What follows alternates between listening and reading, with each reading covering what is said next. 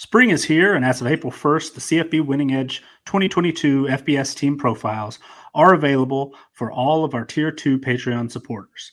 Our FBS team profiles include 131 team pages, each with 85 or more individual player ratings, position and unit rankings, depth charts, transfer updates, injury reports, full season and single game projections, and much, much more. Visit patreon.com slash CFB Winning Edge to join as a Tier 2 member to access our roster strength ratings, head coach rankings, on field team performance, and recruiting strength history for all 131 FBS programs. Thank you to our Patreon supporters for helping to fund our 2022 FBS team profiles and other projects coming soon.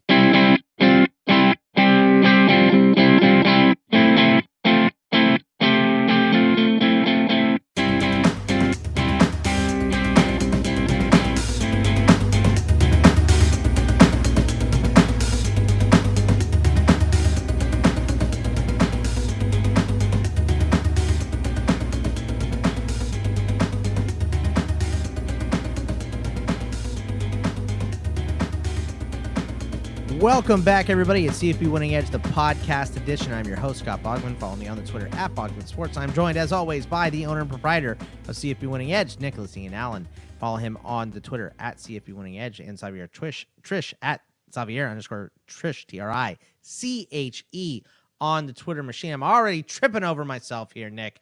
Help me out. How was your weekend, man? Did you have a fun one? Did you watch any baseball at all? Because I was obviously on a nice vacation in Phoenix to watch the Diamondbacks lose three or four. So, uh, yeah, I, w- I watched a little bit of baseball, not a ton, but did uh, did get some. Also watched uh, bits and pieces of a couple of spring games. Nothing too much, as we talked about a little last week. I, I don't often uh, seek those out, especially live, but uh, for the most part, it was a, a, chance to get away for a couple of days and and uh, kind of put sort of the big project that I'm working on aside for you know at least a, a day or so.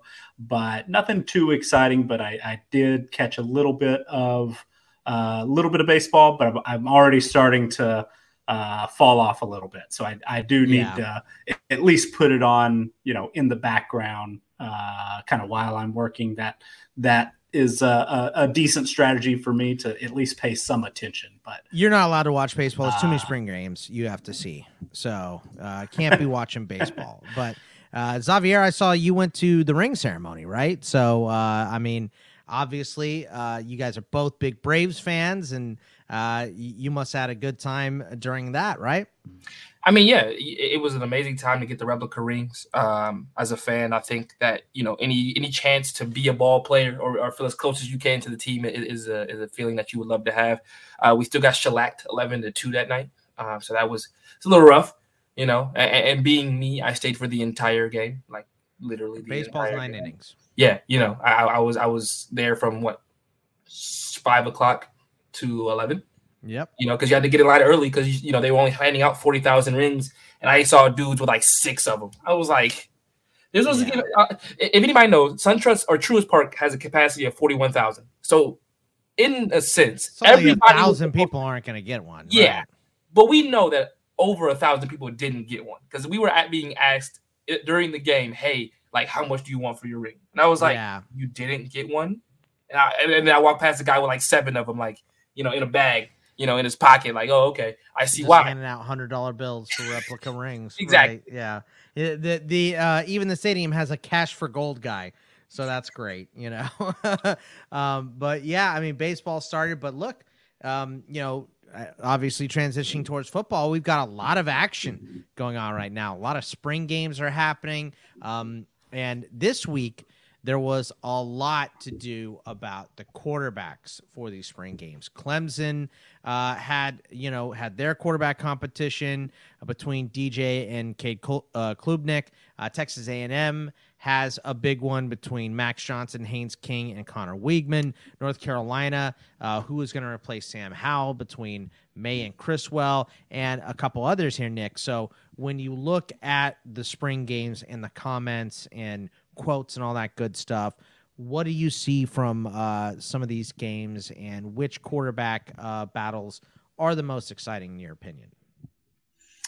Well, so uh, I guess the the biggest thing that comes to mind first is, uh, I guess maybe with the exception of one of the comments that Dabo Swinney made about how uh, DJ is definitely still our starter. Quote: DJ is definitely still our starter.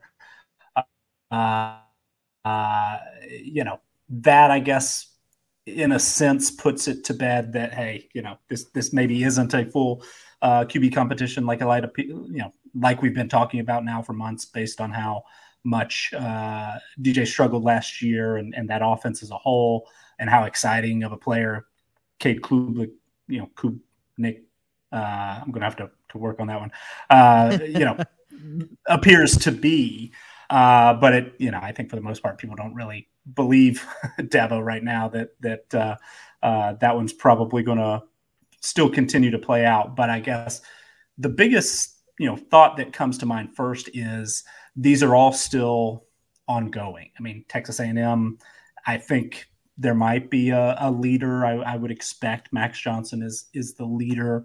Um, you know, at, at, Auburn, I know Robbie Ashford was uh, maybe the most exciting during the A Day game, but Zach Calzada, TJ Finley, both of those guys have been starters in the SEC West and still have plenty of time to win the job. Um, you know, there there is a heavy uh, favorite at Nebraska and Casey Thompson.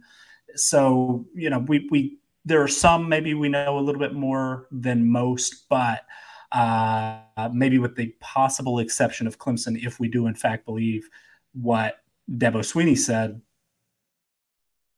uh, you know, we, we really didn't learn much about officially or, or even a, a high likelihood uh, of this is going to be the guy in, in 2022. And in a lot of ways, it makes sense. I mean, you know, why, uh, if it's a close competition or if you still have questions or if you're, you know, implementing a new system or, or it's a, you know, transfer in his first year, uh, give it time, let it play out. I know a lot of people are, are talking, and this has come up quite a bit with another ongoing one at, at Texas with uh, Quinn Ewers and, and Hudson Card. Uh, a lot of the, you know, talking points I see on Twitter at least are, oh, we we know who the starter is. They just don't want to say it because you don't want the other guy to transfer. And that's that's something that I have a little bit of a, a, problem with. I don't think that's always the case. I don't think that's always as simple as, as some people uh, make it out to be. But you know, why why rush it? You've still got plenty of time. A lot can happen between now and uh, you know when the season kicked off in in August or September. Um, so it's not a surprise, I guess, that we didn't learn a whole lot, even as some of these teams are, are closing out spring and, and have these quarterback competitions ongoing. But um, so far, you know, we we haven't learned a whole lot, I guess, especially with some of these big ones, as you mentioned, Texas A&M, North Carolina, especially. Um, it, it's going to be a while probably before we know who the, the, starter is going to be there.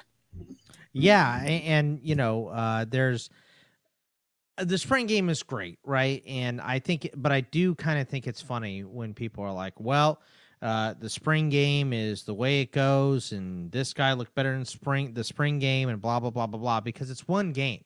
You know, they're still gonna have practices all off season and stuff to determine who the starter is.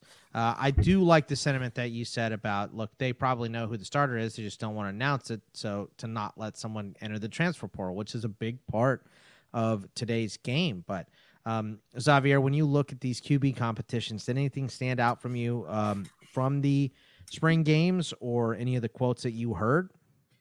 I mean, kind of the same things as I as I have been realizing a little bit since I stopped playing, which is you know some of these quarterbacks are just coming in feeling so college ready.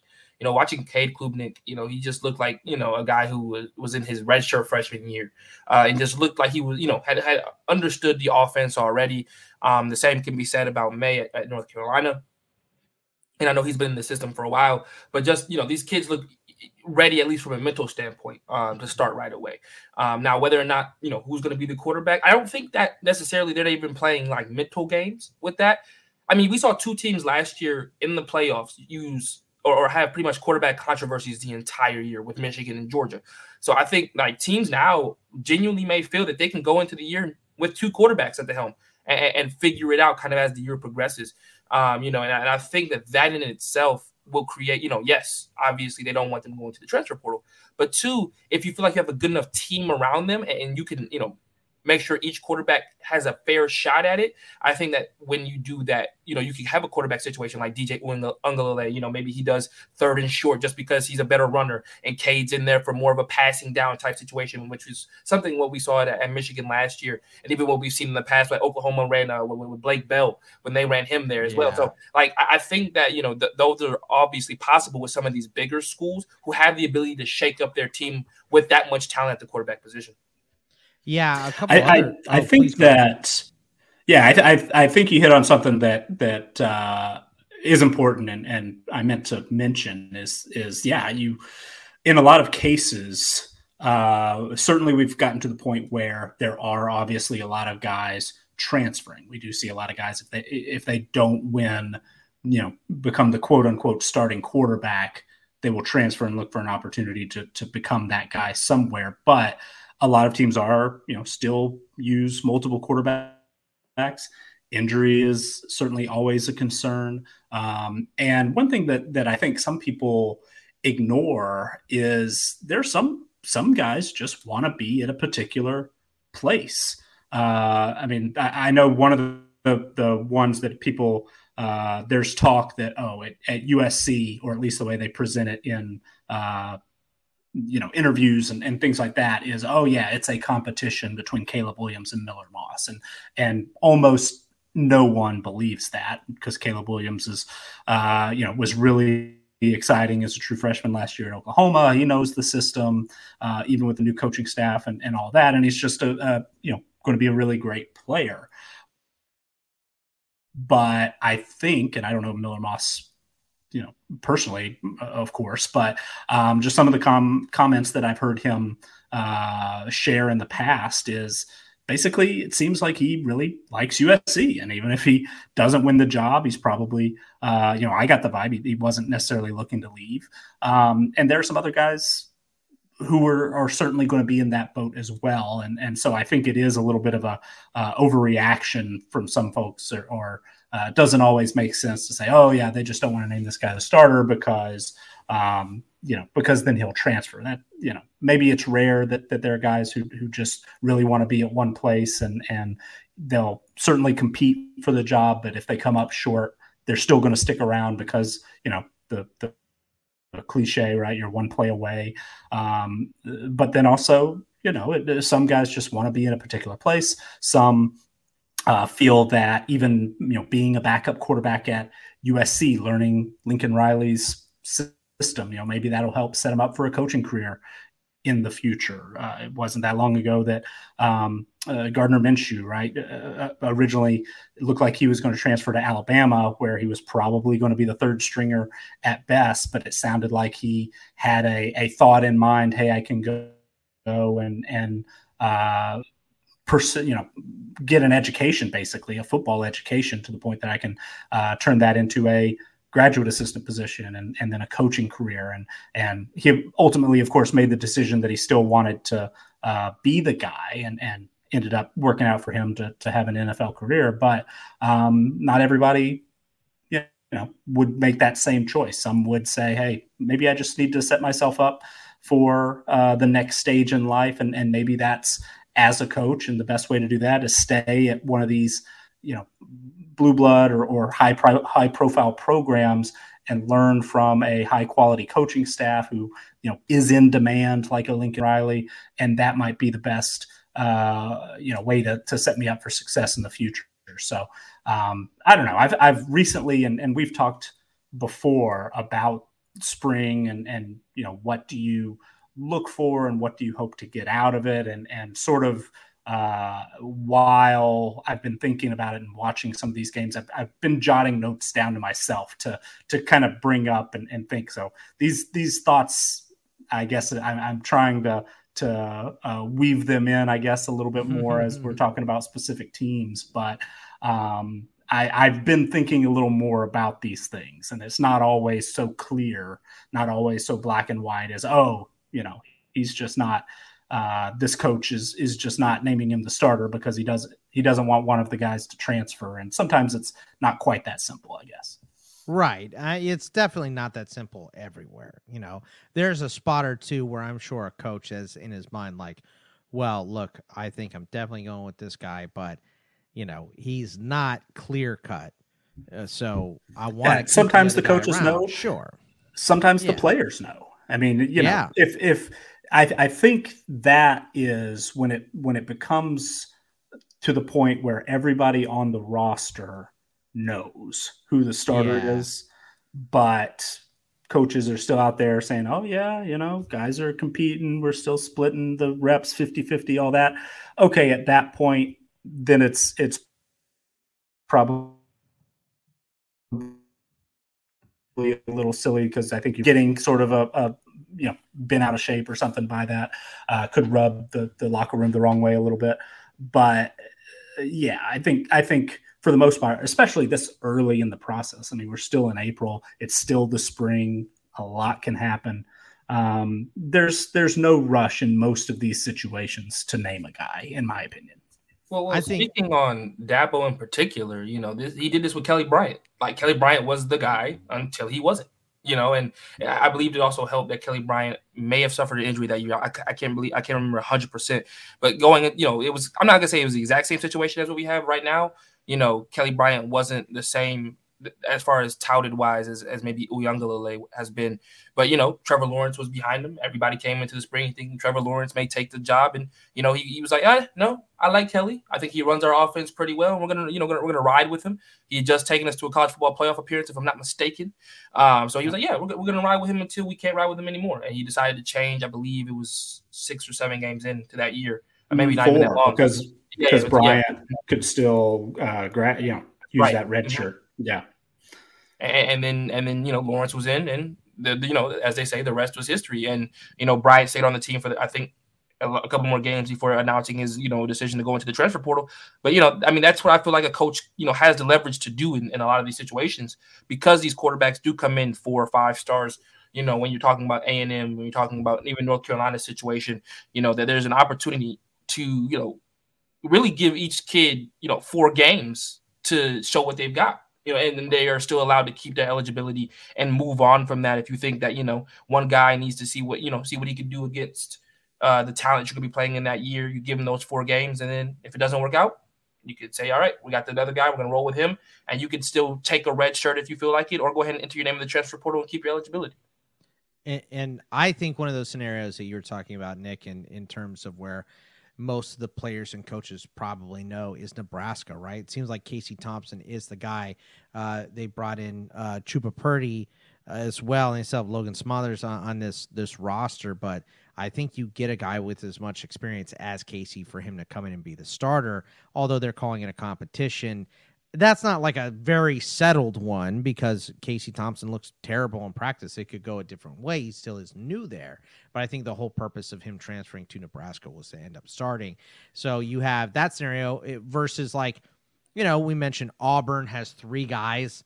Um, uh, you know, Calzada and Robbie Ashford and TJ Finley. Um, you know, there's other scenarios. Uh, Kedon Slovis just looked flat out bad so maybe we don't want to announce him as the starter, even though it seems like he's definitely the starter. So every scenario is different. Um, are there any of those other ones down here between Nebraska, Pittsburgh, um, Auburn? I know you wanted to mention some quotes from NC State that were interesting as well. So anything else from these spring games that uh, kind of uh, jumped out to you? Well, uh, you mentioned Nebraska, and, and not only is Casey Thompson new, but Mark Whipple, the offensive coordinator, is new. Uh, Chuba Purdy is new. So, you know, you bring in two transfers and a new offensive coordinator. Um, a lot of other, you know, new faces around. And, and so a big part of spring is installing a system, is getting guys used to uh, new teammates, new way of doing things. Um, just you know, it's it's we are in a hurry uh, to to because we want to know. You know, fans want to know. Right, right. Um, people who are interested in college fantasy or uh, you know starting to get together things about win totals or full season yeah. projections. Exactly. You know, we're we're in a hurry to know, and college football has gotten so year round, and we do have this event in the spring, which kind of helps uh, create some content but there's certainly you know beat reporters have have to find something to write about. We have to have something to talk about every week. Uh, and so you know part of the the just everything all thrown together we, we are in a hurry because you know to us it, it it seems so simple from the outside that oh this guy is is probably the starter. Why don't you just go ahead and, and you know name him? But uh, for a lot of these guys it's there's there's a lot of, of newness and there's still a lot to do as far as in, you know implementing installing a playbook uh, installing particular plays. I mean one thing that i've read a lot about you know this weekend specifically, but we've seen some things. You know, uh, USF said, "Oh, we're not going to stream our spring game because we don't want opponents to have extra film." Uh, there was a comment from uh, uh Jeff Hafley at Boston College how they were so simplified in their offensive play call, or really on both sides. Uh, they had four offensive plays and two coverages and one pressure on defense. They said, uh, you know, at, at Nebraska, going back to there, Scott Frost after the game said that the game plan was quote dreadfully simple. And and so you know that's that's part of it too is there's uh, one it, it's really quite difficult to install an offense especially when you have a new quarterback a new offensive coordinator all that all that sort of stuff. And and it might sound like oh these teams are are being too uh, what's the word paranoid or, or whatever. Uh, and it and maybe the usf is kind of bordering on that a little bit not wanting to, to uh, you know stream the game. And and you know it, it, might feel that way when when coaches are saying oh yeah we're only running uh, you know six plays this spring or, or what have you.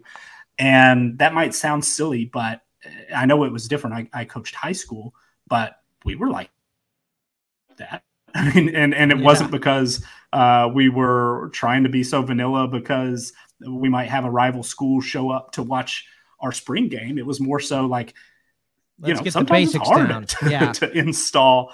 Right, exactly, and uh, you know, kids don't always learn it the first time immediately and and that might be the same for 16 year olds it might be the same for 18 to, to 22 year olds sometimes it just takes a little time and so, I mean, it's it's not always as as uh, like I said before, cut and dry as as it might seem, and especially with you know impatience on our end because we want to know, you know, whether it's I'm already doing CFF drafts, right? Best ball leagues and, and things like that. Yeah, I would love to know for sure who the starting quarterback is at every uh, school, but uh, I was having a conversation with with somebody on Twitter earlier today obviously, and, and I think most of us know this, we just don't, you know, we, we just still struggle with it. But coaches have a different uh, set of priorities, especially in the spring, than we do. And and, and know, none of it, it's none of their priorities are uh, explain my thoughts and process. Right.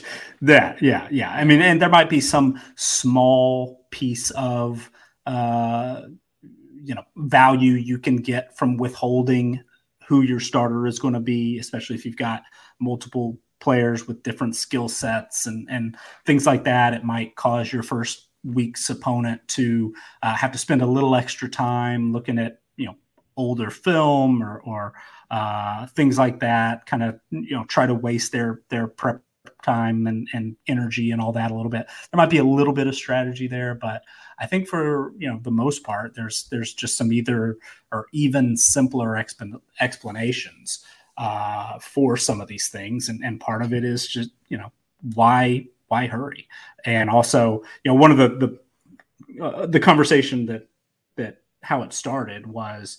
Um, and this was between uh, CFF Nate Nate Marquise, part of the, the Campus to Canton uh, family there, was, was you know, just sort of tweeted, "Hey, I, I find it hard to believe or hard to understand why you would put a uh, you know ones versus twos in a scrimmage situation right. because his thought was you know why why would that be helpful when it comes to evaluation or, or competition and you know sometimes competition is just not the top priority.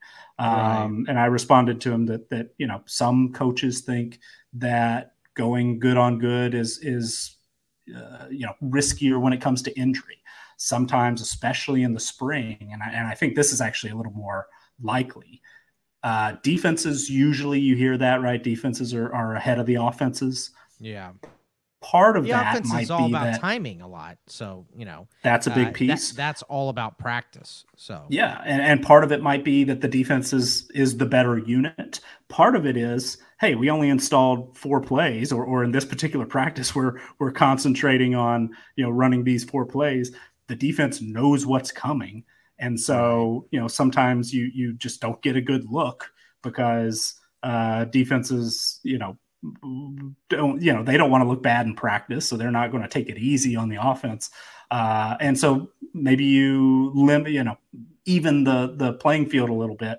Ones versus twos and get a little better look. Sometimes you can you know sometimes the offense might need a little boost of confidence or sometimes you know the players need uh, to believe in a particular play and they keep running into a brick wall you know play after play if you're if you're going good on good you know, sometimes you just have to to uh, loosen things up and and mix it up a little bit and and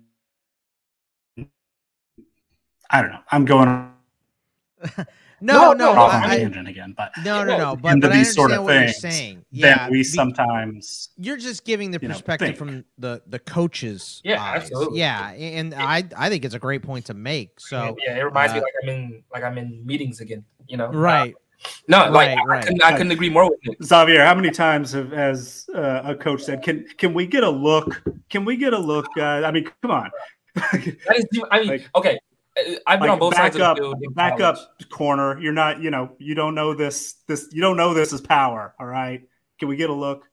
That's the one that annoys me the most when I started playing defense in college. Was hey, you guys don't know what this play is even though you exactly know what this play is. I want you to give us this certain look though. Like, hey, can you run cover three here while we're running, you know, uh, power? And it's like, coach, you would never be in this in that situation. And he's like, I know, I know, but like, I just want to get that look. You know, maybe you know, the, the first game of the season, we're gonna be playing this team. You know, that, that was the most annoying thing ever. Uh, so I, I couldn't agree more. Uh, you because you don't want to get yelled at when when uh, the guy make you know makes a play on you and and and uh, you're in the you know wrong position because because coach wanted to look, you might forget.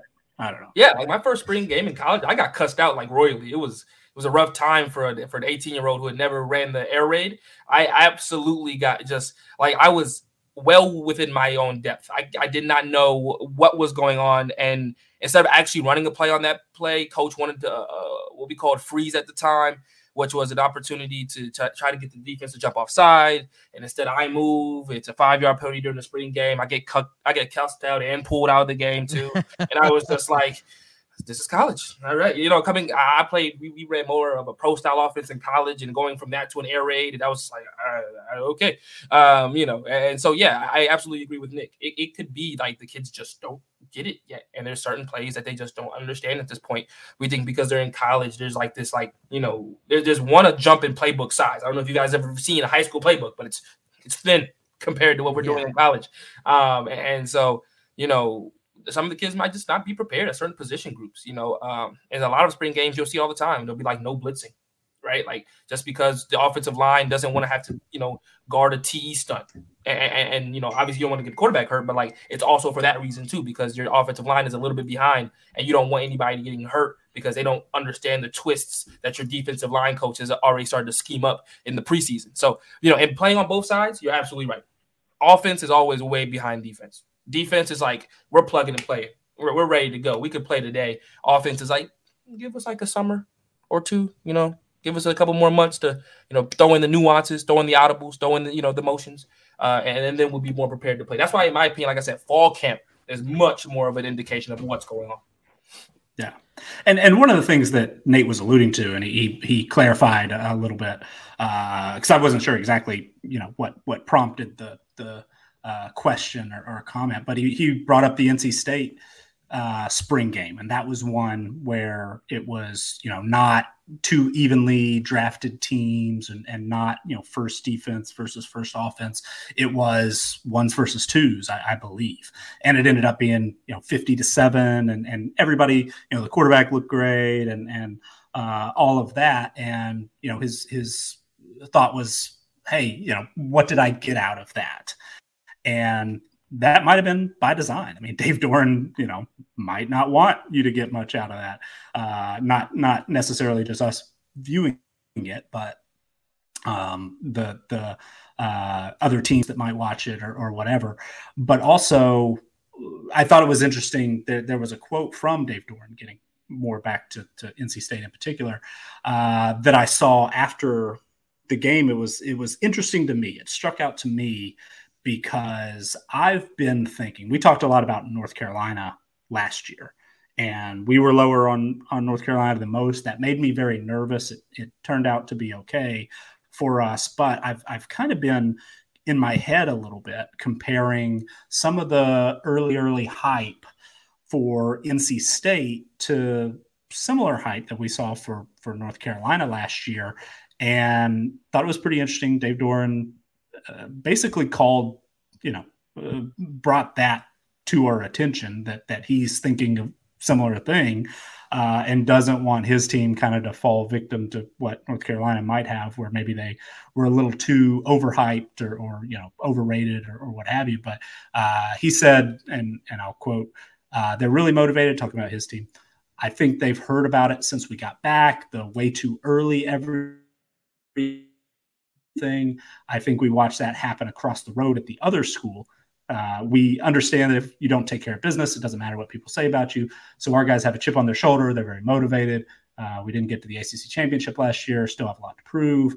I think you'll see a very motivated roster when you get back out there. I just thought that was interesting to to basically, you know, say, yeah, we, we don't want to be North Carolina.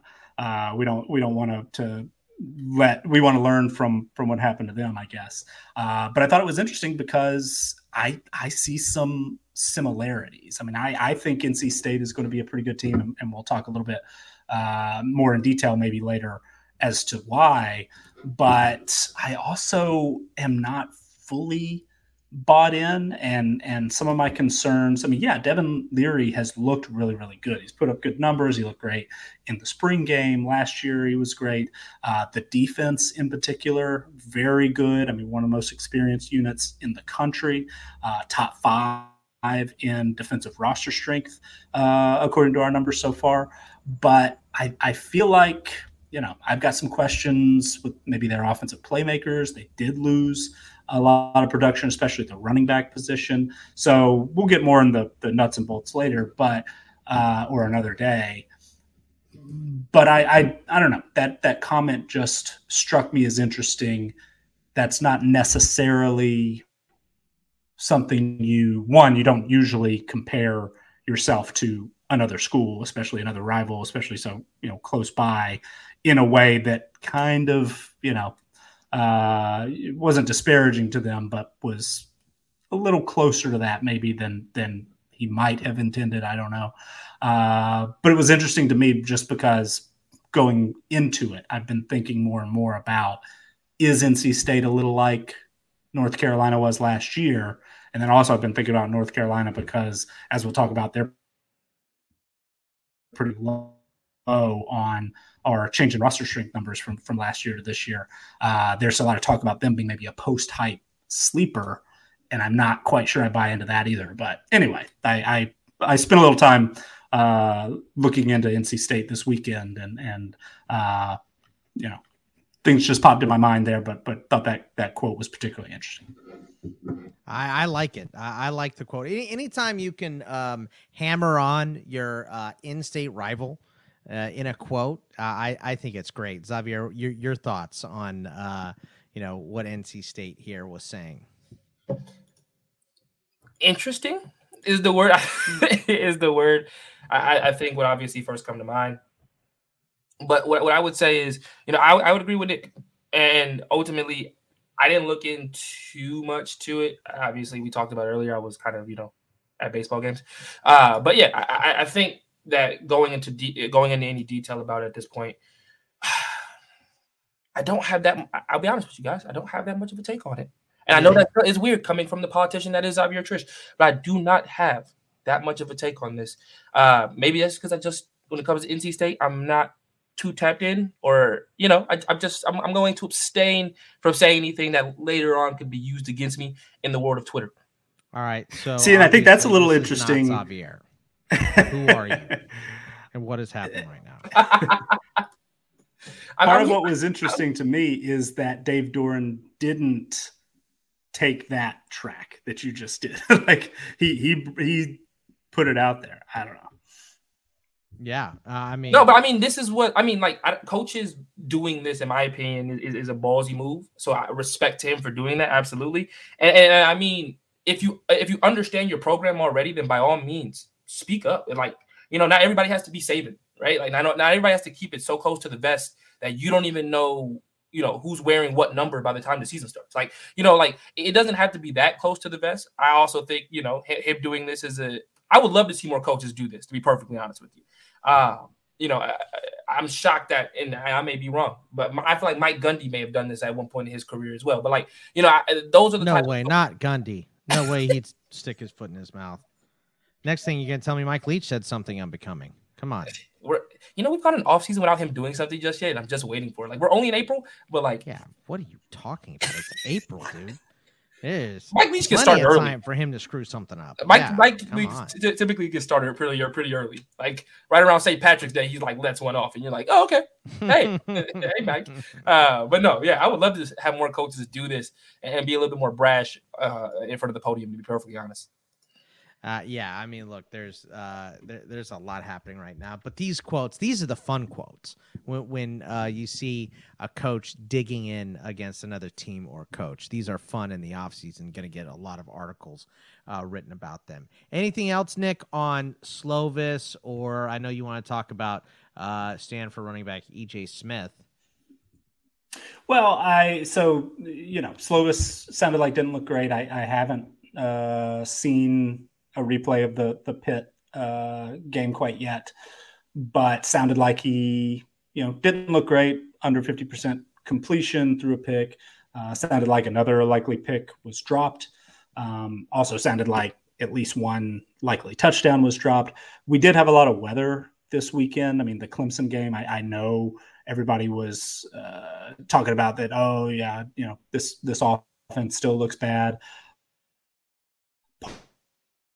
Part of that is the offensive line, you know, didn't look very good. They've had a lot of injuries. Part of it was weather. You know, those sound like excuses, but but they are factors. Shouldn't be weather. If Slovis's hands are bigger than Pickett's, uh, which I gotta assume they are. is that is weather should not have any uh in it. Well, I just you know Kenny Pickett, smallest hands in the history of uh, hands. if you ask NFL, right? I was gonna say, doesn't everybody? So, uh, yeah.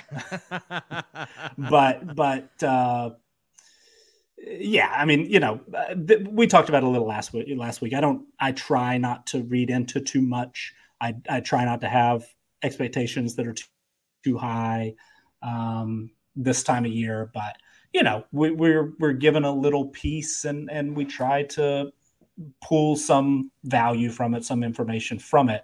Uh, and yeah, Slovis didn't didn't look great. And last time we saw him on the field, he didn't look great.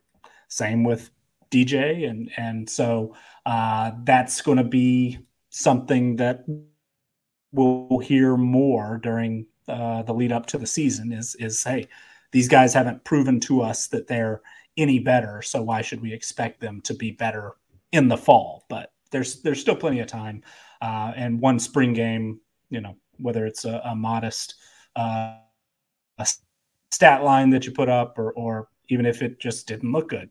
Uh, doesn't necessarily, to me, mean that that those guys won't be better in the fall. Doesn't mean they will be better, but it doesn't mean they won't be better.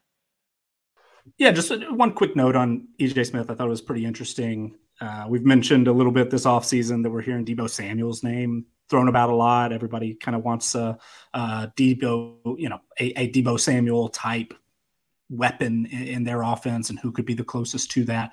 But at Stanford, I mean, you know, comparison uh, of, of fairly recent memory that uh, struck me. It sounded like you know David Shaw uh, compared EJ Smith to Christian McCaffrey, and and that they might want to use him in a, a, similar way. Has a lot of uh, the same skills as far as uh, obviously uh, uh, the potential as a uh, pure running back, but Shaw, you know, specifically, and it's not a shock. I mean, EJ Smith is is uh, Emmitt Smith Jr. Right, so uh, not a shock. But but Shaw said, "Hey, this is a future NFL running back." Mm-hmm. That uh, whether it's Christian McCaffrey, they tend to have some success, and and maybe EJ Smith could be that kind of guy. Uh, hasn't been the go-to guy there quite yet, but thought it was pretty interesting. It, it, it caught my ear, of course, when Dave Doeren said what he said, kind of pulling North Carolina into the conversation. It also catches my ear a little bit when coaches make comparisons to former great players, because uh, on both instances, head coaches are usually pretty guarded when they uh, do things like that. And so I, I, it does pique my interest a little bit, and, and thought that was, uh, you know, just something to note there that that EJ Smith is is earning rave reviews, I guess, this spring. I mean, that that's real nice to see, Xavier. Um, you, your thought. What, what, do you think about that when uh, players get comparisons? Do you think it's hyperbole most of the time, or is it something that uh, you are? Uh, I mean, sometimes it's just to hype the player, but it, w- this specific scenario, do you think this is because this was kind of out of the blue? Yeah, uh, you know, is that is does that hold a little more water to you, or is it just they're all kind of hyperbole? I think they're all hyperbole, but also I think that's a challenge. When when coaches typically do that, it's challenging that player to be not. I mean, to be as great as the person that they're you know uh, equating them to. You know, and I think that that's a big part of what you guys what we have to remember in this is that at the end of the day, you know, you've got to have some of these kids try to reach for something, right? If you feel like you're already court, you know, running back one, you know that coming into the year, nobody's taking your spot.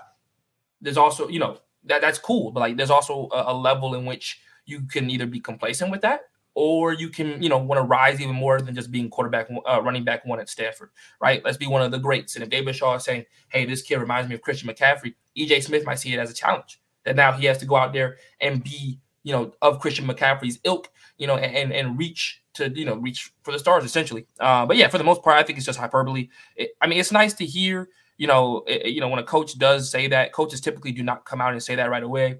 So that's always cool. Uh, but nine times out of ten, I just I'm like, okay, great. You know, like it, it would be, it would be if like you know Pat Narduzzi was like, you know, Kedon Slovis looks like the next Dan Marino, and you're just like, okay, great. Like, like 21. Right. Come on, man. Yeah. You're like, okay, thanks for that tidbit. We'll put that on freezing cold takes in two and a half to, you know, in, in six months when Kedon Slovis has had like a two interception game and you guys are like two and two. Like that's really what ends up happening with a lot of these quotes. they just end up becoming, you know, either you throw them in the trash or you just like whatever. Unless like in the in the shock value, EJ Smith becomes better than Christian McCaffrey. Then you come back and like you point to this moment in history where David Shaw called this, you know, uh, four months before the season started. Um, uh, we've got other spring games coming up as well here. Um, Florida is going to be on Thursday night, and then we have a ton on Saturday Bama, Georgia, Ohio State, Arkansas, Miami, Mississippi State, Michigan State, Wake Forest, Vatech, and South Carolina all coming up. I mean, it's hard to narrow it down uh, as the ones you're most excited for here, Nick. But is there one in particular that you're like, I this is going to be live on my screen, and I'll watch the other ones, you know, later at some later date? Is there one that uh, stands out in particular to you? Uh, so I guess if if I were to try to catch one on on Saturday, and I I'm not sure that I will, but it's always pretty interesting to me. Um, the Alabama spring game. Nick Saban's always mic'd up and, and you know walking around. I, I thought I did catch a, a, bit of the Clemson one and, and liked that Dabo Swinney was uh, you know on the microphone for for most of it. And not that there's anything earth shattering that he says, but it, it uh, I don't know. It, it, it it's just nice to hear. It's nice to to for me to uh, you know see those guys coach up players on the field in, in real time a little bit and, and uh, it's always just just uh, a neat little thing that they do. Um, I am particularly intrigued just in in general for Ohio State this year. Uh, I think that Alabama and Ohio State are, are pretty clearly the top two teams in college football at this point in the early offseason. And, and to me, you know, it, it's basically uh, a two horse race until proven otherwise. Um, and so those two teams in particular, I'll, I'll certainly want to take a look at. I, I don't necessarily expect that I'll learn a ton other than yeah, they've got a lot of great players um, and more young great players that are going to be stars eventually, probably if they don't transfer first. Um, but you know, uh, it, it, like like always, it'll be uh, good to see if there is anything exceptional. But I'll also try my best not to um, overreact if there is. I mean, we'll talk here in, in, just a second when we get to the transfer portal that sometimes a guy really, you know, makes a lot of headlines in the spring, and then by this time the next year he's looking for a, a new place to play. So um, it, it's it's uh, always fun to get a little feel of college football, um, and it's it's definitely fun that we're going to see who, in my opinion, are the, the, the top two national title contenders this year. Uh, but I'll, I'll, I'll try not to pay too close of attention because I, will try not to overreact in, in a good way or a bad way to, to any of it. Xavier, is there one game that sticks out in particular to you that you're looking forward to watching here?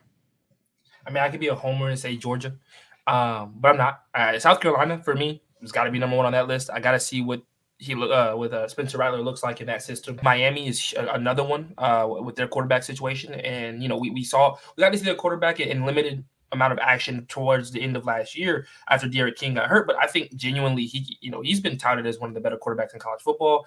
Uh, there's a lot of hype around him um, after some of the efforts he put together last year. I believe it was against Georgia Tech. He had a really, really good game against last year. Um, so I'm really excited to see uh, Miami's quarterback situation as well. Uh, what Michigan State does from the running uh, from the running situation, obviously now that Kenneth Walker is off into the league, how their offense looks now. Uh, will they give Payton Thorne uh, the keys?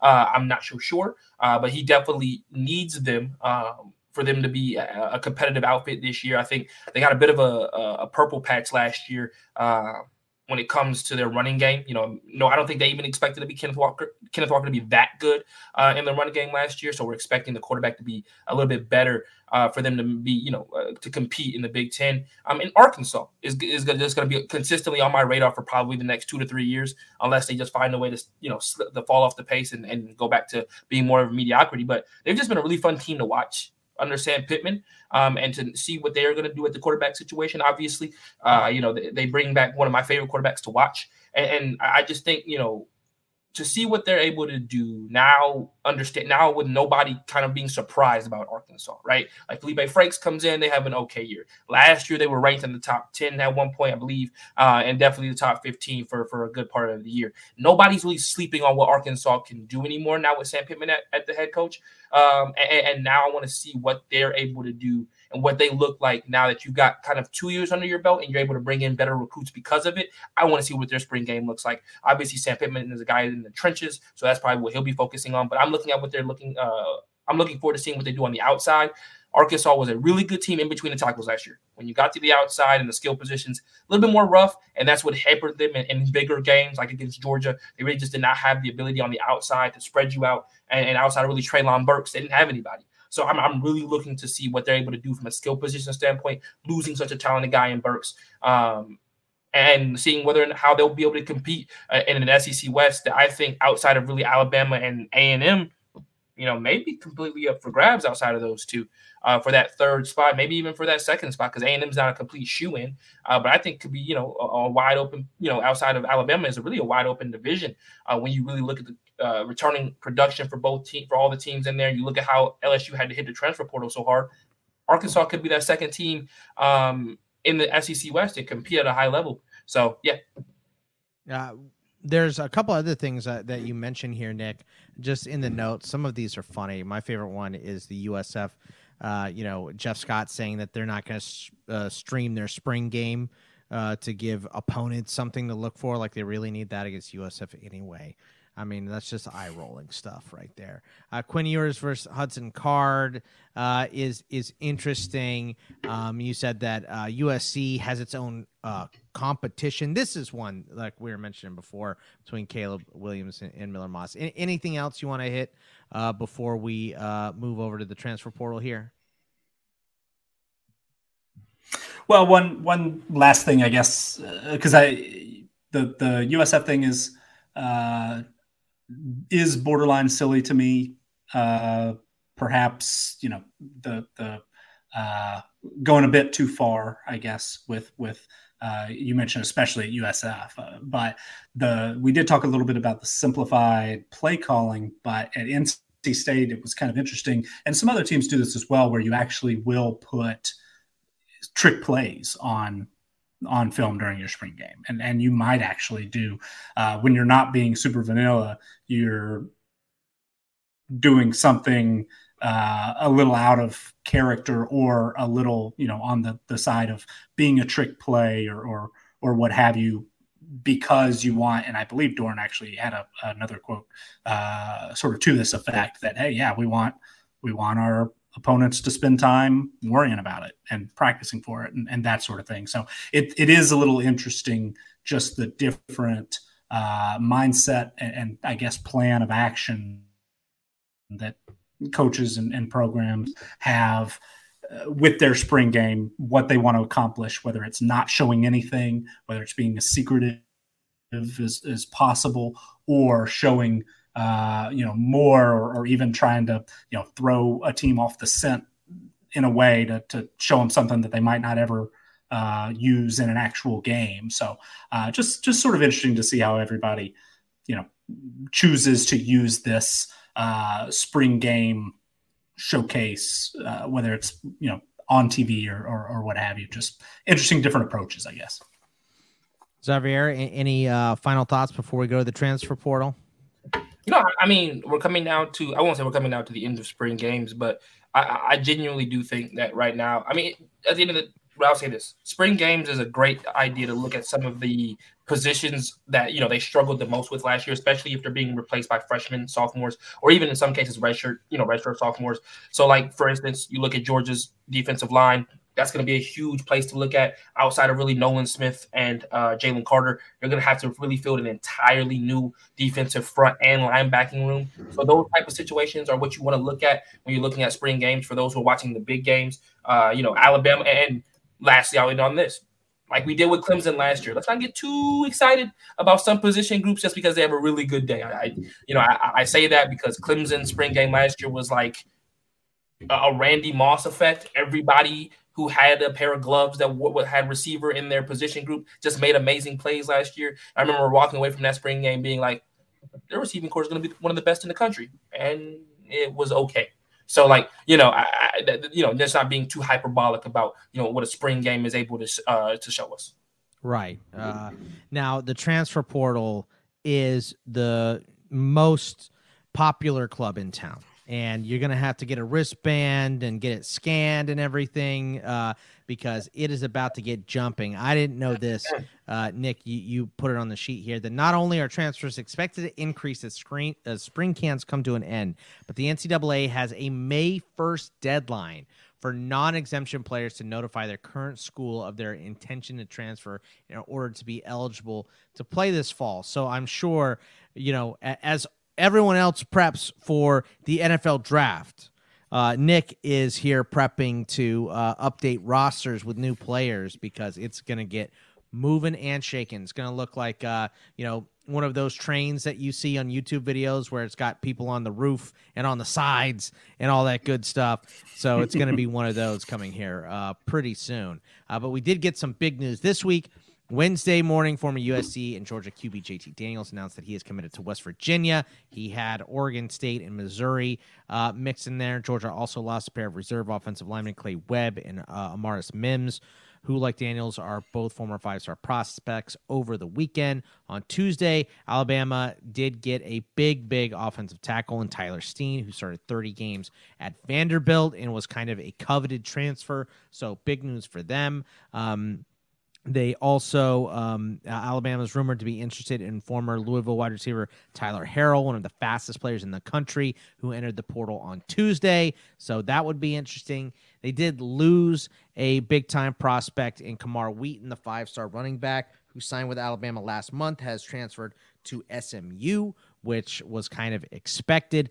Penn State landed highly rated Maryland edge rusher uh, Robinson. Last week, Florida State cornerback J- Jarvis Brownlee announced his intent to transfer to Louisville. The Seminoles have basically traded Brownlee to the Cards for Greedy Vance.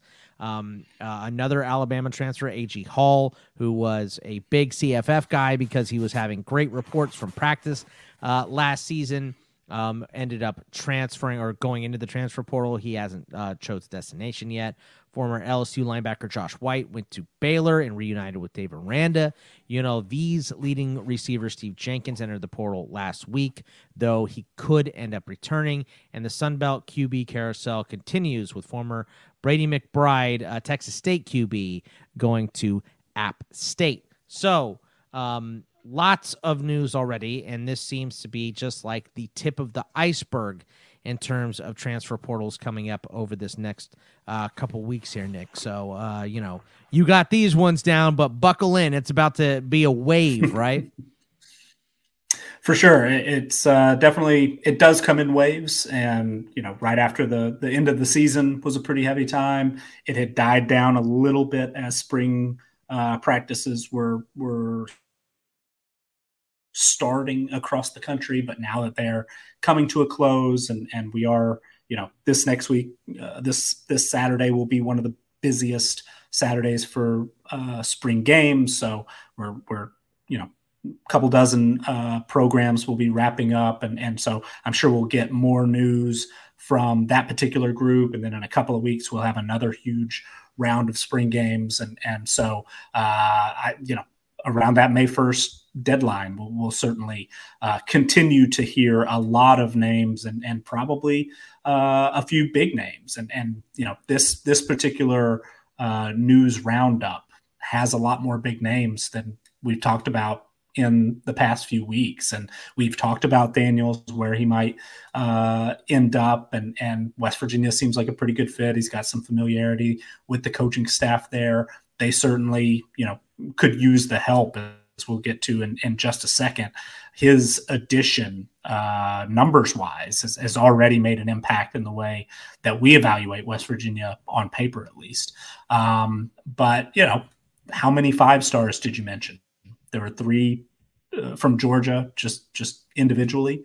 Uh, one at, at Alabama, um, multiple you know starters, guys who who I expect will be major impact players.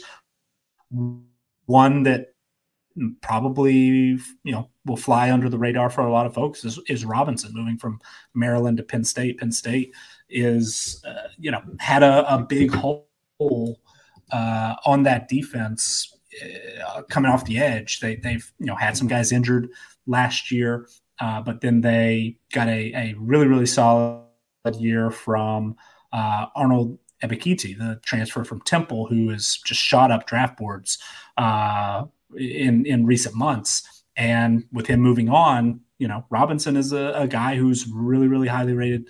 Uh, coming out of high school, did get his feet wet a little bit last year at Maryland, and and you would have to expect that uh, the Penn State coaching staff, you know, not necessarily that they'll plug him in and, and he'll be able to just uh, replace the the production and and you know have quite the same impact that uh, Ebiketie did, but you know, it, it certainly will help. Certainly help.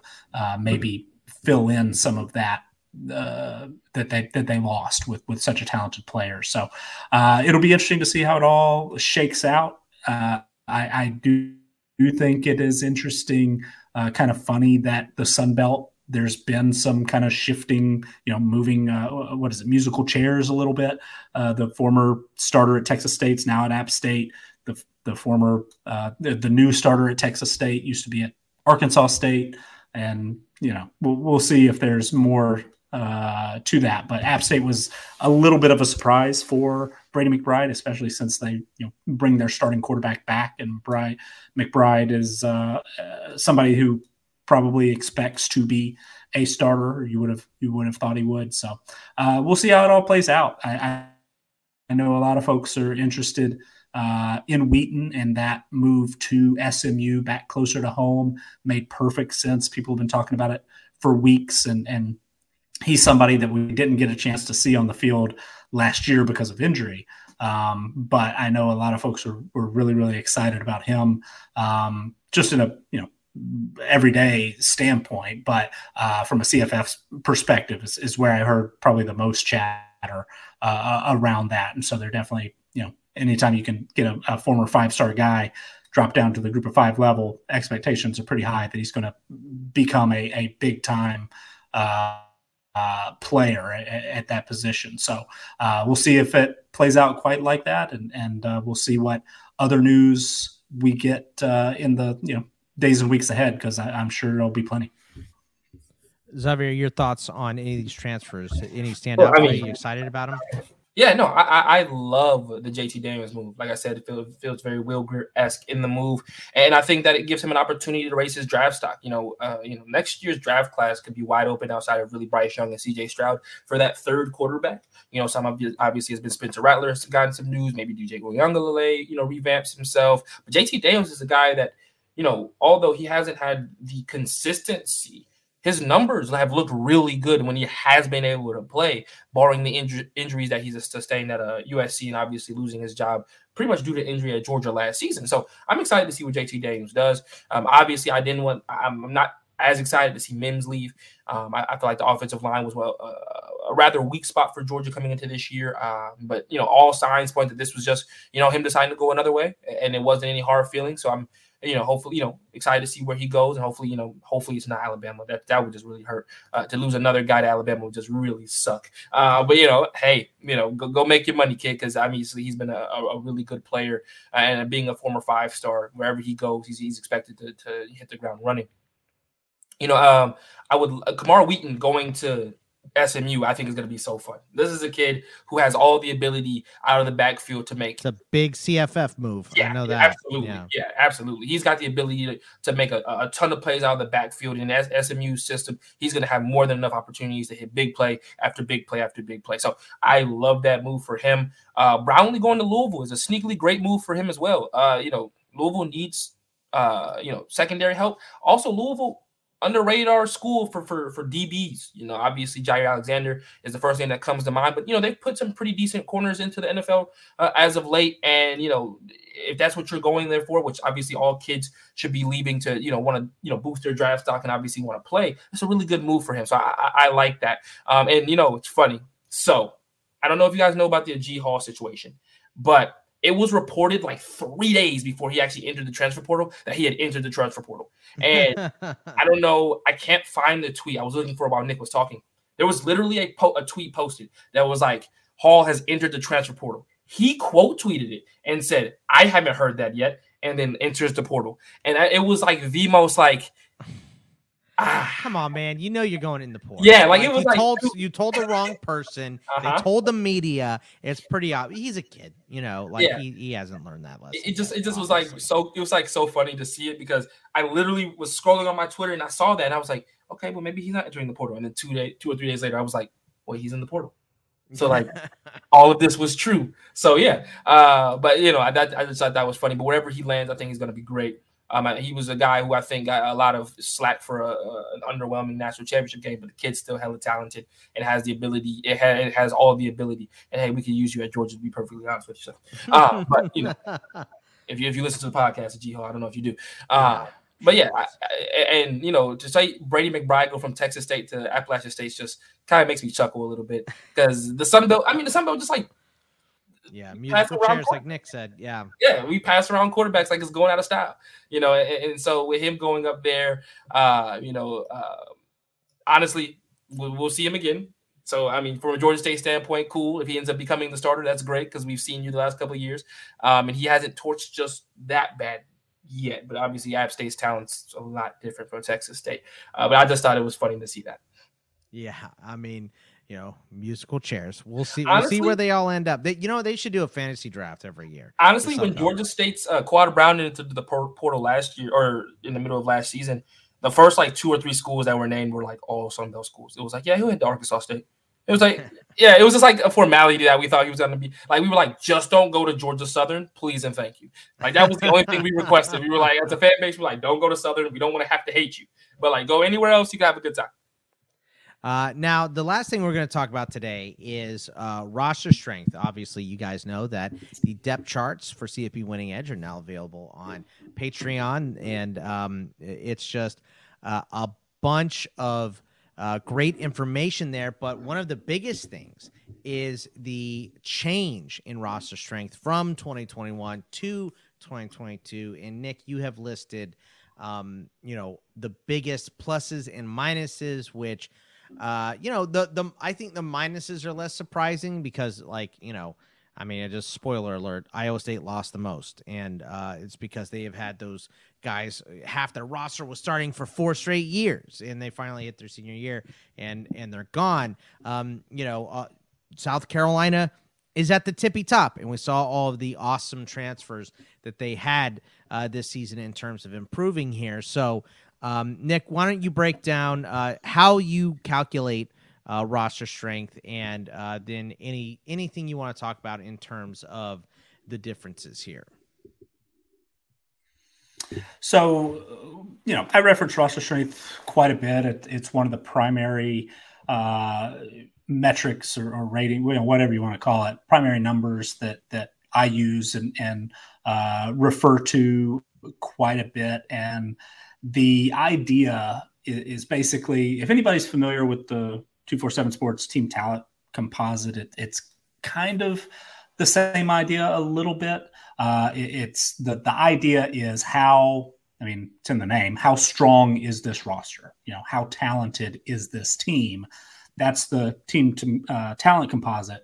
But what roster strength does, which I, I think is helpful and a little bit different, is uh, we adjust for experience and production. So this is our individual player ratings. Uh, you know, we do use those talent projections that come from 247 Sports and Rivals, but we also uh, make some slight tweaks to where guys are more experienced they get a few you know extra points because of that, and especially if guys have uh, produced on the field in their careers, we try to, especially if if a player was underrated, if you know a, a group of five uh, program, you know was able to, to scoop up a guy and and he goes out and blossoms into one of the better players in college football. We want to be able to show that, not underrate that player, but allow him to catch up a little bit as far as the ratings go. But um, basically, we're able, you know, the way we calculate it, and it is not perfect like everything we do. I always try to,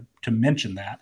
Um, but we're able to put a number on how talented a roster uh, each program has, how strong that roster is. And we're able to compare from one year to the next. And that can be a little bit tricky because we do add those production points throughout the year.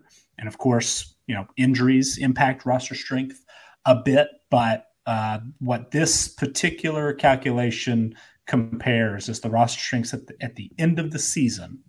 And the, that's when those depth charts were, you know, put in place finally. So any guys who suffered a late injury, you know, put them back in. So a team's not just over penalized for that.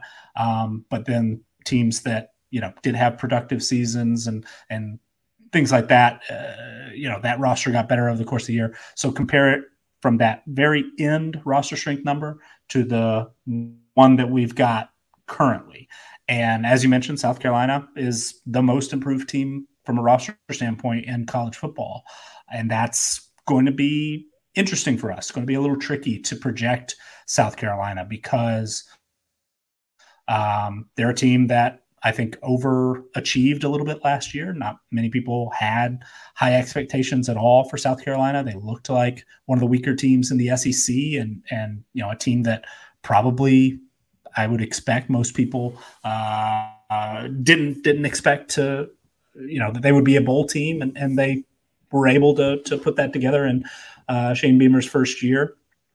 Got a winning record, and and then have now just sort of accelerated uh, through the transfer portal, as you mentioned. at the end of the 2021 season, South Carolina ranked 54th in roster strength. And as we talked about last week, uh, they're now top 20 nationally, including the number four offense. So they were 63rd in offensive roster strength at the end of last season with a team that went to a bowl game. Uh, and now they look like on paper one of the, at least potentially, uh, elite, you know, most talented uh, offenses in the country. So that is going to be, you know, it's going to be interesting to see how that plays out. It's going to be a, a, an interesting test case to see if whether or not we're a little too high on South Carolina, or, or you know, if, if, the way we're calculating things are are uh, on the right track or not. But a lot of the teams close to them probably won't surprise very many people. Uh, we've had conversations about returning production, and, and of course, Bill Connelly's numbers have been out for a while now. But Bowling Green is number one in his returning production numbers, the most experienced or, or most returning production in the country overall and on offense, and then top four on defense. Uh, they're number two and in you know most improved roster strength. Air Force is number three. That was a little bit surprising to me. Air Force year to year always has to replace a lot of, you know their starting lineup. Just they they have a tendency to guys might not uh, see the field much until their third or fourth year, and then they tend to turn over that roster uh, often. And Air Force, because again, the way we calculate things is recruiting ratings first, they still don't rank really high in roster strength. They're 116th overall, but that's a, a bit of a jump even you know between this year and last. They've got a pretty experienced team compared to where Air Force usually does, especially on offense. BYU is number four. They're number two in returning production from Connelly's numbers, including the number one defense. And then a team that we've talked about a little bit over the course of the offseason, kind of a, you know, sneaky, interesting potential, uh, you know, a team that could, a lot of people think make a, a big step forward. Arizona, they're number five in most improved roster. Some of that is recruiting. They really had a, a very, very strong recruiting class, especially compared to their most recent seasons. Um, but because roster strength, uh, you know, because experience and production are part of that, recruiting can only do so much. So they're one of those teams that did improve through the transfer portal and also uh, just had a, a, roster that got one year older. That helps the experience part of it as well. So roster strength and the improvement in roster strength is in a lot of ways similar and, and will uh, you'll see similar patterns in our numbers to those you know returning production numbers. We just calculated a, a slightly different way and and uh, so where you know the experience piece is part of it with arizona but also adding talent obviously is part of it as well. I'll just run through quickly some of the teams that jumped out to me a little bit in, in other places. Ohio state being a top 10 team is probably pretty scary for a lot of folks yeah. because you think of what they lost, you know, just the receiver position, right? Uh, but Ohio State has incredible depth. Um, they've made some improvements, you know, in the secondary. That was an area where there's still probably some room to improve. There's still some room to improve a little bit at wide receiver, not just from a, a pure talent standpoint, they're still one of the, you know, as far as just average recruiting ratings. I mean, they've got five star after five star coming, but they are fairly young and, and unproven, at least on the you know college uh, playing field. But uh, Ohio State has incredible depth and is going to be one of the most talented teams in college football.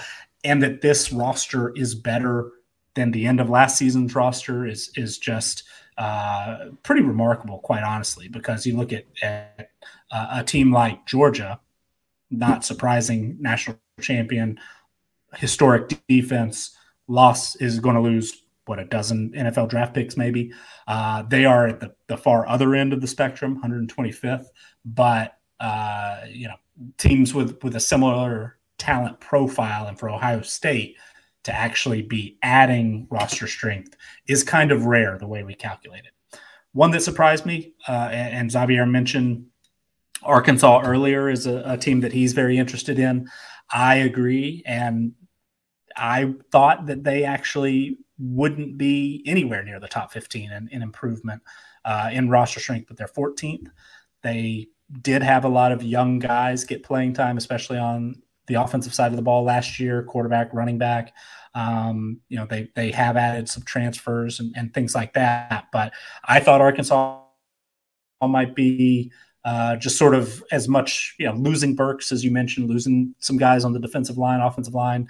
I expected that number to be uh, maybe an even switch to where the the offense or excuse me the, the roster hasn't necessarily got much stronger but it didn't really get much weaker because they've been recruiting well. They've been getting guys through the transfer portal as well. But to be a top 15 improver was was interesting to me.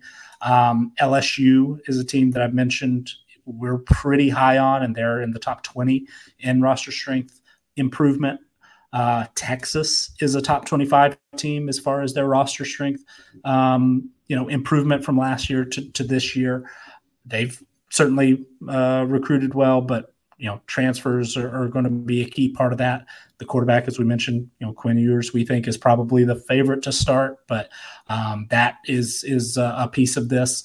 Uh, but then on the other end of the spectrum, West Virginia is now 86th on this list, so their rosters turn you know gone in the wrong direction a little bit, uh, and part of that is is losing transfers. But they made a big jump with JT Daniels uh, earlier this morning on this list. West Virginia was 115th, so Ooh. they had lost uh, quite a lot. But adding JT Daniels, uh, and and I did. We've talked about it a little bit in the past. JT Daniels did get a little bit of a downgrade in his rating uh, just because he's, you know, wasn't able to win the, the starting years. job last year. Uh, I mean, he's looked good when he has played, but I, I, I do think it's probably unfair to expect him to play at that, you know, five star elite level at least yet. Maybe he'll get a, a, a bump uh, once we see, you know, once he lives up to that. But uh, for for right now at least, but he is, you know, a highly rated quarterback and, and an improvement on paper uh, compared to, to what they had coming in. So they've made a little bit of a jump, but uh, toward the the very end of it, you mentioned Ohio or excuse me, Iowa State lost the most. They lost so many experienced players, uh, but the second, uh, you know, biggest drop in roster strength, a little bit surprising to me, was Ball State. And you know they had such a great year in 2020, returned so much last year in a lot of ways very similar to Iowa State. Uh, very experienced team, but you know disappointed somewhat compared to what their expectations or, or potential looked like. Um, but they could take a big, big step back. One that surprised me quite a bit, and it's not all Sam Howell, uh, but North Carolina ranks 128th on this. Lost a lot. You know, that's more than Nevada, who is dead, you know, toward the, the bottom uh, in every category and returning production, including last overall, last on offense. But they're 127th in in you know loss of roster strength, uh, the way we calculate it. Uh, Georgia 125th, as I mentioned. Indiana 124th. That was a, a bit of a surprise. My just inclination is that Indiana so far underachieved last year, going two and ten, that they have to be better. That that just you know the other end of regression to the mean is right. I just thought absolutely Indiana's going to be better, right? I mean, they've, they've been well coached.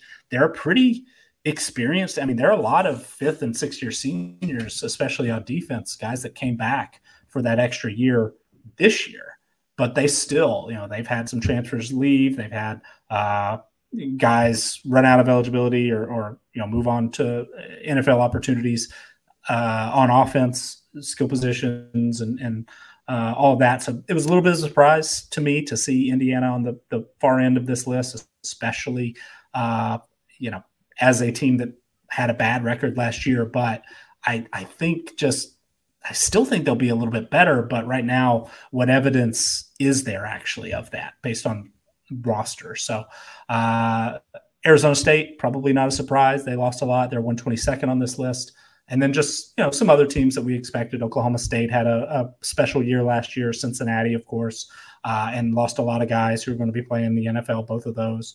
Um, so uh, throwing a lot of teams out just sort of all at once and and on both ends of it. Uh, but it, it uh, to me you know, I, I think about what what can we learn from this? What can we learn from a team that is on the very high end or on the very low end?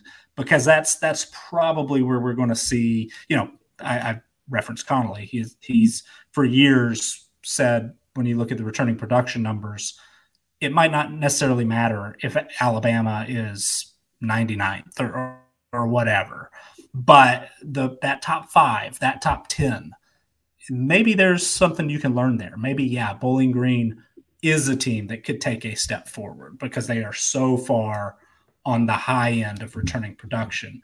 And Cincinnati, yeah, it would make sense to expect they're going to take a step back because you know they're a group of five team that's losing how many draft picks after putting together a, a really really special season but uh, so you know, we might not learn a ton about every team, or we might not learn a, a ton even about you know the the 110 in the middle. But maybe that top 10, bottom 10 uh, might be worth a little extra attention. You know, when you're when you're thinking about can I realistically expect uh, North Carolina to be that post hype sleeper when even though they disappointed last year, expectations are going to be much more manageable this year. But you know, they're they're in the bottom four as far as their roster. The way we calculated it at this point this year is worse than that team that disappointed so much last year. So, uh, yeah, I think they certainly have an opportunity to have a better record. Not saying that they won't, but when we're thinking of a team you know that that has an opportunity to surprise or could make a, a you know unexpected challenge at an ACC title, you know, potentially. At least the way we calculate it, I, I have my doubts because it looks like to me right now, North Carolina's roster is not as good maybe as it was even last year. So maybe they're a better team. You know, I mean, one of the things oddly enough, one of the, the spring games I got to see the most of was Arizona State. And one, I took personal offense to the uh, broadcast crew that uh, specifically said that uh, making projections this time of year is just uh, nonsense or, or, whatever word they use. I don't know. I, I, I was so offended. I, I just, uh, my ears weren't working anymore. But uh, on the other hand, you know, the, the, the big, big talking point and they were they were you know kind of smoothing the edges of it a little bit uh, from other places that that you would hear this discussion, but about JT Daniels leaving and then who's left behind and, and sort of the, the you know locker room stuff and, and the NCAA investigations and, and that sort of stuff uh, were, were kind of the unspoken you know basis of this. But they talked a lot about Arizona State being a closer team and and you know maybe the outside everything going on there and we've we've talked about this a little this offseason as well there's the potential that uh, you know the wheels could fall off that Arizona State could just become a complete dumpster fire but there's also the potential that they kind of you know it galvanizes the the locker room. everybody kind of rallies around and and does uh, become you know kind of take that us versus the world mentality and turn that into positive results on the field. Maybe that happens at Arizona State. Maybe it happens at North Carolina. It certainly could. Uh, but right now, at this point in the process, and based on their roster today, April 13th, as we record, I am highly skeptical that uh, at least that ceiling for a team like North Carolina or for Arizona State is particularly high just because they lost a lot of talent, you know, compared to, to the end of the season. Uh, Xavier, your thoughts on uh, looking at this? Uh, are there schools that are too high or too low, or were you surprised to see anyone, any team at uh, a certain position here? What are your thoughts? Oh, I mean, after seeing Arkansas at 13, at 14, the propaganda machine is going to continue to go on um, for them being the second best SEC West team going into next season. Uh, you know, this is just bolstering my argument by the day. I'm a little shocked to see Michigan State up there. Not entirely, but just a little bit. Um, obviously, when you lose a guy like Kenneth Walker, uh, they must be returning uh, so much talent on the defensive end. But when you return, when you lose a guy like that was that important, I was a little bit surprised. LSU and, and LSU is a, is, is a nice case study because of the fact that this is how you kind of revamp through the the portal.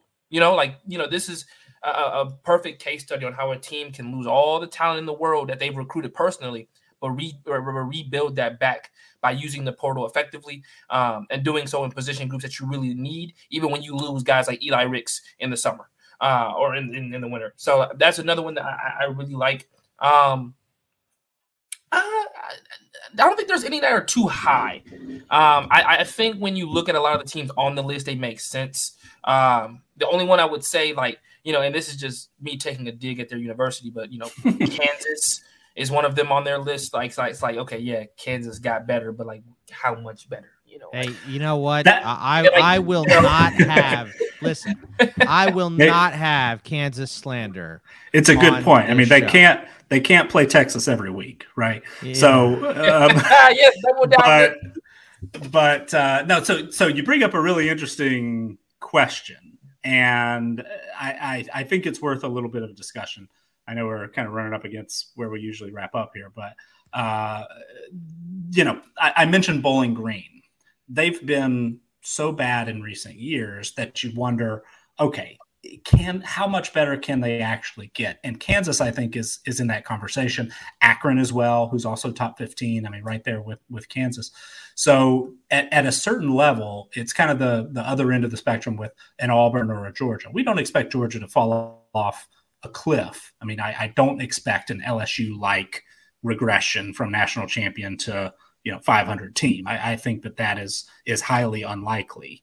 They might take a little bit of a step back, uh, but you know, like Alabama, who is often losing you know half a dozen or more draft picks, including several first rounders potentially every year. They just rebuild, reload, and they're they're you know a number like this is not going to impact a team quite like that. But on the other hand, is a number like this for a Kansas? Uh, is it sort of the same thing where it could be as high as you know you you possibly could get, and can we really expect a huge step forward? You know, I mean, yeah, they might they were pretty competitive at times last year, had some bright moments, and maybe uh, maybe they're more competitive week in and week out because they're a more experienced team, because they've added some talent through the transfer portal and, and the recruiting trail.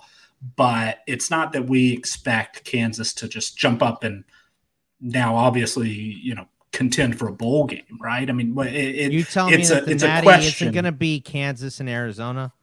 Not That's likely. talk. But uh, you know, it, it's it's. I'm glad you brought it up, Xavier, because Not it's it's a question I have where yeah, I do expect the teams kind of on the extreme ends to show improvement, but how much improvement is it realistic to actually expect from a team that is climbing a, such a steep hill like a Kansas, like an Akron, like a Bowling Green? Uh, th- there are, I mean, I'm not surprised to see Arizona this high, you know, uh, South Carolina this high, even Kansas, like, you know, those teams that are at the bottom um, are, are, I mean, yeah, to see Arizona know. up here you know, I you know I, I, would sign too if, if they brought back Gronk for spring games. You know, I, I you know I, I think you got to go to one Gronk party, you're in, right? I mean, I mean, hey, he probably yeah. throws one hell of a party. Let's be honest. So, you know, uh, a lot of tables being broken. I can only imagine. Uh, looks like a tables louder than chairs match at those things. Um, but no, I, am not surprised necessarily to see the, these lesser teams on there. Just understanding that you know can't get much worse. Um, but like at the same time, I will say like it, it does for teams that and like I said, I think LSU is a good case study going forward. There's a lot of teams that are going to be able to bolster their lineups due to the transfer portal, um, and, and, make and, even, not even just the, the, the teams that are able to bolster their lineups, but like the teams that don't have Georgia size fall offs is going to be very important as well. Um, where you look at like Alabama, and I think they're ranked 29th, you know, and it's like okay, cool, they didn't get like progressively worse. Like they were, they were still, they're still a pretty good team at the end of the day, and, and their teams didn't like have this, you know, super, you know, drastic, you know, drop off. Is going to is very important to look at as well because ultimately that is the difference between sustained success and you know the occasional national championship here and there. Um, so I, I, think that's just as important as a Kansas who, you know, I mean, but hey, at the end of the day, we we kind of said Lance Leipold could be the could be a guy that brings them back to relevancy. So you know, let's keep it up. Yeah, yeah, and the biggest thing for just real quick on Arizona, the my biggest concern for Arizona this year is uh, right now, according to our strength of schedule uh, calculations, they have the fifth toughest schedule in the country. That's that's my biggest concern on how much improvement yeah. will we actually see from Arizona. Yeah, I think they'll be you know much more competitive. I, I really right. like some of the pieces that they've added both through the portal and recruits that they've got. Uh, they recruited at a much much higher. I mean, uh, what their their 2020 class and our our recruiting streak numbers were they ranked 65th, so toward the very bottom of P, Power Five teams. In 2021, that was 74th, so that might have been the worst in the Power Five. Certainly one of the worst couple. Last year, top 30, and I think some way of calculating it maybe uh, you know they were a top 25 class. So that's a big big jump.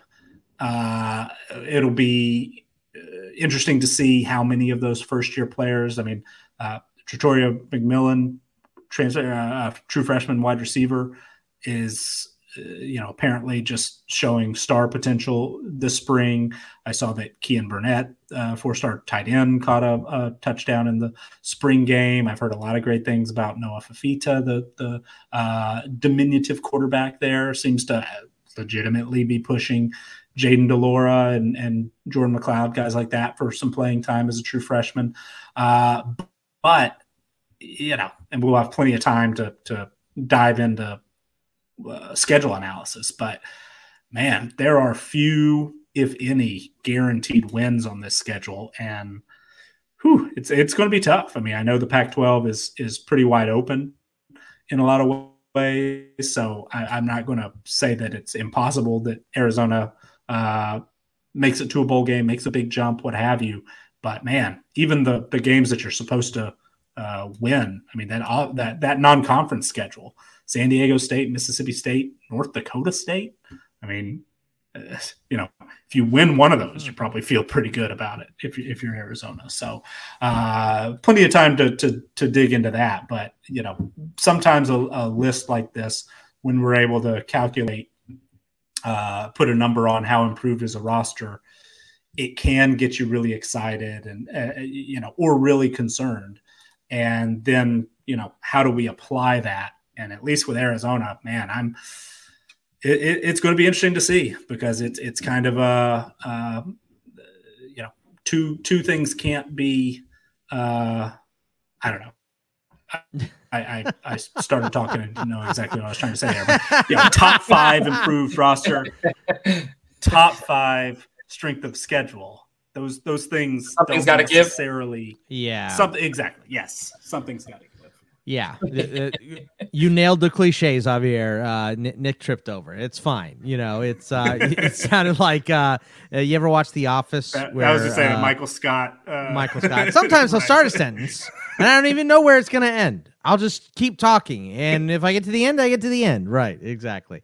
Uh, but uh, that's, Xavier, that's exactly it, what happened. Yeah, Xavier. Anything else on uh, the roster strength uh, changes or? Um, you know, we're wrapping it up here. I, I think this is a good place to wrap it up. Uh, I think we, yeah. You know, we're, we're at the one hour and thirty five minute mark. You know, yeah, I think I think you know I think it's been a good, a good episode personally. But yeah, no, I think it, I think has been. One more one gonna... more thing. No, I'm just here. We go. no, just kidding, just kidding. And you no, heard that a good messing with me. Yeah. six one or seven more, yeah. uh, seconds after I said it. So yeah, yeah. The Nick Nick, Nick has had some. Uh, I'm on a tape delay here. In, in, yeah, in the new place. If you guys don't course. know, Nick has sent in this audio file. Right, right. but uh, remember, look, uh, we'll be back next week. You guys can catch us all on the Twitter at Bogman Sports for myself, at CFB Winning Edge for Nick, and at Xavier underscore Triche, T R I C H E for Xavier. We will see you guys next week. Take it easy, everybody. Thank you to our Patreon supporters for keeping our show ad free and for funding our wide range of college football analytics projects. Thanks also to Blake Austin for our theme music. To learn more about CFB Winning Edge, visit patreon.com slash CFB Winning Edge or follow us on Twitter at CFB Winning Edge.